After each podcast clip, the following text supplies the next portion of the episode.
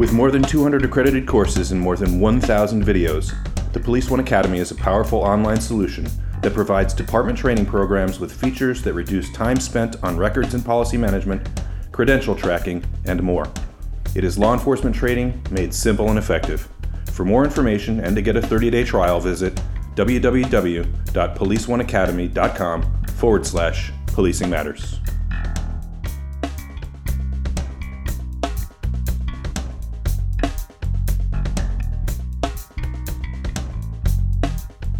Hello, and thank you for clicking, and thank you for listening to Policing Matters, the Police One podcast. I'm Doug Wiley. Hey, this is Jim Dudley.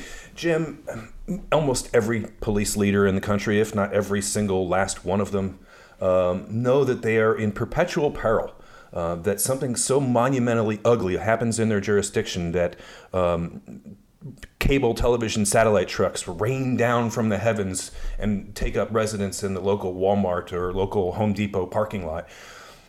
So much so lined up like cordwood, and then, you know, you've got cameras and you've got microphones and you're thrust into the spotlight, and every headline is you. What do agencies need to do to prepare for it? Because let's face it, no one had ever heard of, maybe 30,000 people who live in the surrounding area had ever heard of a place called Ferguson, Missouri before. Mm-hmm. Just wasn't in the news. Right. Now that name is synonymous with calamity, with, you know, there's all the satellite trucks, and they were there for years. It can happen to anybody. It could be an officer-involved shooting. It could be an active shooter, like we saw in Las Vegas, or it could be a terrorist attack. It could be any number of things. How do you prepare not just yourself as the police leader, but your entire agency to respond to becoming the national spotlight? Yeah, it's happened, and it will happen again. You just don't know when or where it's going to happen. I'd say there are three things. Number one, don't run and hide.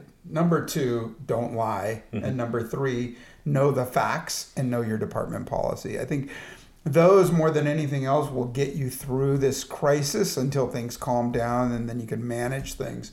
But first things first, in developing the scene, you've got to maintain that three-ring circus, the inner perimeter, the outer perimeter, and then your staging areas where you tell the media, I'm going to brief you, and fill in the blank every 30 minutes, every hour, mm-hmm. every time a new revelation comes to fruition, we're going to meet with you and give it to you all at the same time. And you've got to make that message clear in advance to your troops, that they don't speak to the media on the outer perimeter, that if they don't know, don't talk to the media. Mm-hmm. If they're not on scene, don't talk to the media. And make it for certain who's going to talk to the media, whether it's the incident commander or a media officer or the public information officer. Make that one person the voice of the department and let them do the talking.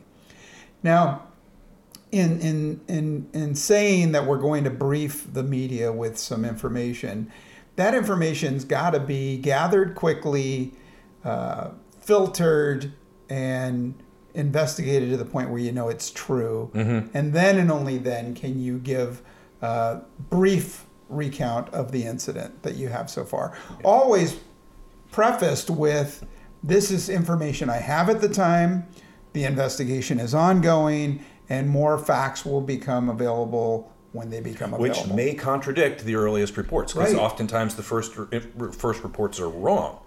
Right, but there's also harm in not saying anything. Right.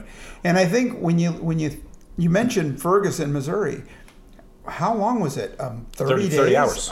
Before the first news conference, I believe, was 30 hours later, but it didn't say anything. Right. No, there was no information. I think before the agency stood up and said, this is really what happened, it was 30 days later. Yeah. Yeah. And by then you had everybody in the sports world, newscasters, Time Magazine, Hands Up, Don't Shoot, pushing out this false narrative, which right. we know to be false right. now. Right. And it was too late. Well, nature hates a vacuum. And so, there's another kind of old and tried and true and probably tired statement. You got to feed the beast, because mm-hmm. if the media doesn't get something from you, they will get something from someone, and it will probably be wrong. Right. So let me back up too, because there's one point that I wanted to make sure that we drive home here is the it can't happen here mentality has to go away. It has to be a thing of the past. People are still, I still talk to police leaders that say, that's not the kind of thing that happens in my town. And my jaw drops to my clavicle, and I'm like, what world do you live in? Are you not paying any attention? Because all this stuff can happen anywhere. San Bernardino had a terrorist attack. I mean, come on. If that's not the wackiest thing you've ever heard, then I want to know what is. So that's one thing I want to make sure I put across. You got to be prepared and have a plan. In addition to that, in particular with your local media, have relationships. Right. You have to have those relationships. First off, just in order to know who these people are, know what they're all about, know which angle they're going to come from, and so that they know you a little bit. Sure. Like that, you're not going to stab someone in the back as easily if you know whether or not they take cream and sugar in their coffee. Right. Right. No, which feeds into my number 3 point, but first there's a second point. And it reminds me of an old friend who was leader in our department who used to say, number one, there's this, and B, there's this. So second, if things look bad and you don't know, don't lie. Some people sometimes panic. Sometimes they don't intentionally lie. I think they just go to... the person had a weapon on his person, that sort of standard line. Things usually go sideways if the wrong information gets out, but it also can go sideways if no information gets out. We talked about that. Nature hates a vacuum. So we've seen it before. I think you have a lot of agency heads who are fearful that any information can be used in lawsuits down the road or in the media. And they've got to get over that. And how you get over that is with good preparation before the critical incident. The very first thing we said was, we know it's going to happen. We know it's going to happen again. And we just don't know when and where. But you've got to come up with some, that playbook of scenarios where you talk about who's going to be your front person, where you're going to set up the staging areas, the inner outer perimeter, and how you're going to address the media. That's why it's important to know your department policy. We've had agency representatives get out, give names of the deceased, give names of officers, give names of juveniles or underage participants, either victims or suspects. We've had victims victimize again by revealing their identity, sexual victims or juvenile victims or victims of domestic violence. We don't want to make the situation worse. You need to sit down in a calm environment, whether it's at an incident command post or in a garage that somebody's going to lend you on scene, where you sit down calmly, write down the facts as you know them, compare them to your department policy, and issue a calm, rational statement rather than blurt something in front of the first camera in your face. Right. There's one other thing that I have in my head that I want to make sure I include, and I didn't write it down in my notes, but it just dawned on me, is one of the audiences that is not frequently, but sometimes overlooked, is the department staff itself. You're briefing the press, but you're not delivering the same information to the interested parties, to your captains, to your lieutenants, who can then disseminate it down.